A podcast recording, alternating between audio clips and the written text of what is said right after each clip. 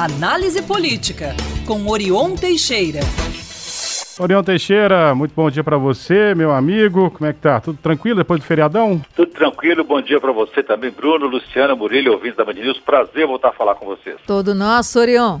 Todo nosso. Orion, e aí, em Assembleia e servidores, né, já afirmaram, né, que se vão recorrer né, da, contra essa liminar do ministro que suspendeu, né, a, liminarmente, né, o aumento da reposição salarial. O que, que você pode dizer para a gente? Olha, Bruno, a tendência é essa mesmo, de recorrer como está previsto no devido processo legal, na legislação, no Estado de Direito. Os argumentos foram apresentados para derrubar o aumento da reposição aprovada pela Assembleia Legislativa, reivindicada pelos servidores da educação, saúde eh, e segurança, além do auxílio social para veteranos e aposentados das polícias militar, civil e bombeiros. Da mesma forma, existem argumentos para que sejam mantidos. O ponto central é a capacidade financeira do Estado.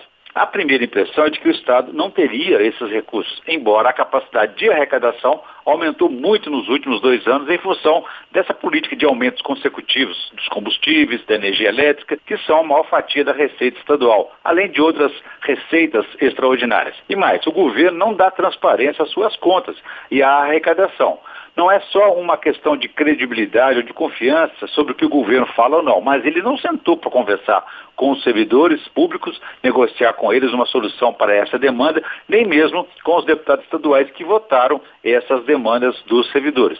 Tudo somado, os funcionários públicos devem continuar defendendo, sim, seus direitos, que nunca serão reconhecidos e dados de maneira apenas graciosa pelos governantes, especialmente os do Partido Novo, que não valorizam funcionários públicos e decisões dos deputados estaduais. A decisão do ministro ela é formal mas deve ser questionada, sim, antes do julgamento principal da ação, quando ele diz, por exemplo, que a Assembleia não poderia votar, emendar um projeto de reposição salarial do governo de Minas, que seria competência exclusiva do Executivo e não do Legislativo, que não havia previsão orçamentária para isso. Ora, então por que, que o projeto foi para a Assembleia, já que ela não pode mexer, ouvir os servidores e tentar aperfeiçoar o projeto, a proposição? O governo, quando enviou o orçamento para a Assembleia no ano passado, também não fez previsão orçamentária de dar uma reposição de 10,06%.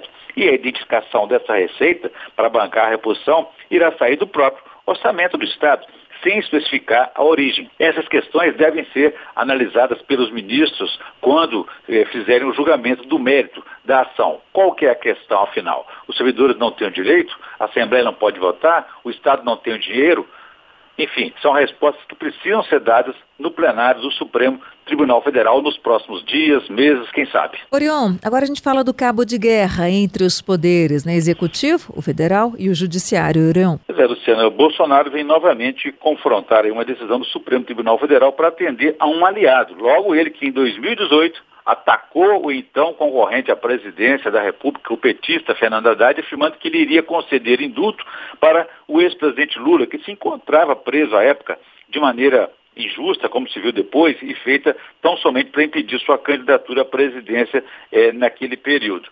Quem concedeu a prisão eh, a Lula ganhou o cargo de ministro de Bolsonaro.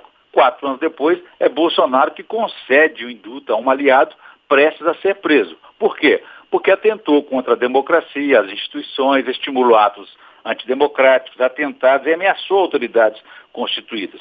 Ora, Bolsonaro confrontou o STF um dia depois de uma decisão que ainda teria etapas para ser confirmada, recursos, direito de defesa. Fez isso para um aliado, como faria talvez para um de seus filhos. Ao fazer isso, está dizendo que a decisão, que a decisão judicial não se cumpre.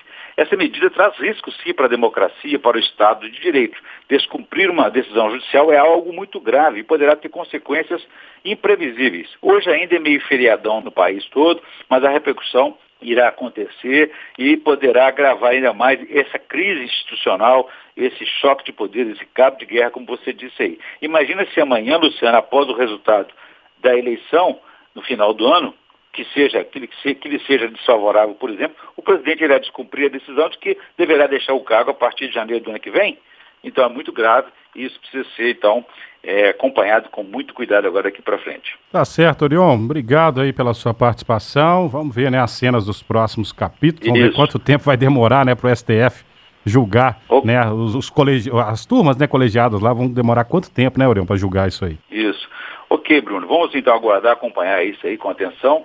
E aproveito a oportunidade aqui para convidar você e a todos os nossos ouvintes né, para assistirem amanhã a, ao programa Entrevista Coletiva, às 18 horas 50, quando entrevistamos lá o diretor do Instituto Mineiro de Pesquisas, Quest, Felipe Nunes, que avalia os cenários políticos possíveis das eleições presidenciais no país e em Minas Gerais e das eleições estaduais também, que ganharam aí um fato novo com a entrada do senador Carlos Viana do PL na disputa, tendo como carimbo aí candidato a governador com apoio de Bolsonaro. Então, fica esse convite aí e também aqui é, com a reprise aqui na, na Band News no domingo às 18 horas. Um abraço a todos vocês e quem quiser saber mais pode consultar meu blog no www.blogdorion.com.br. Um abraço a todos e façamos um bom dia. Façamos, é Orion. Valeu.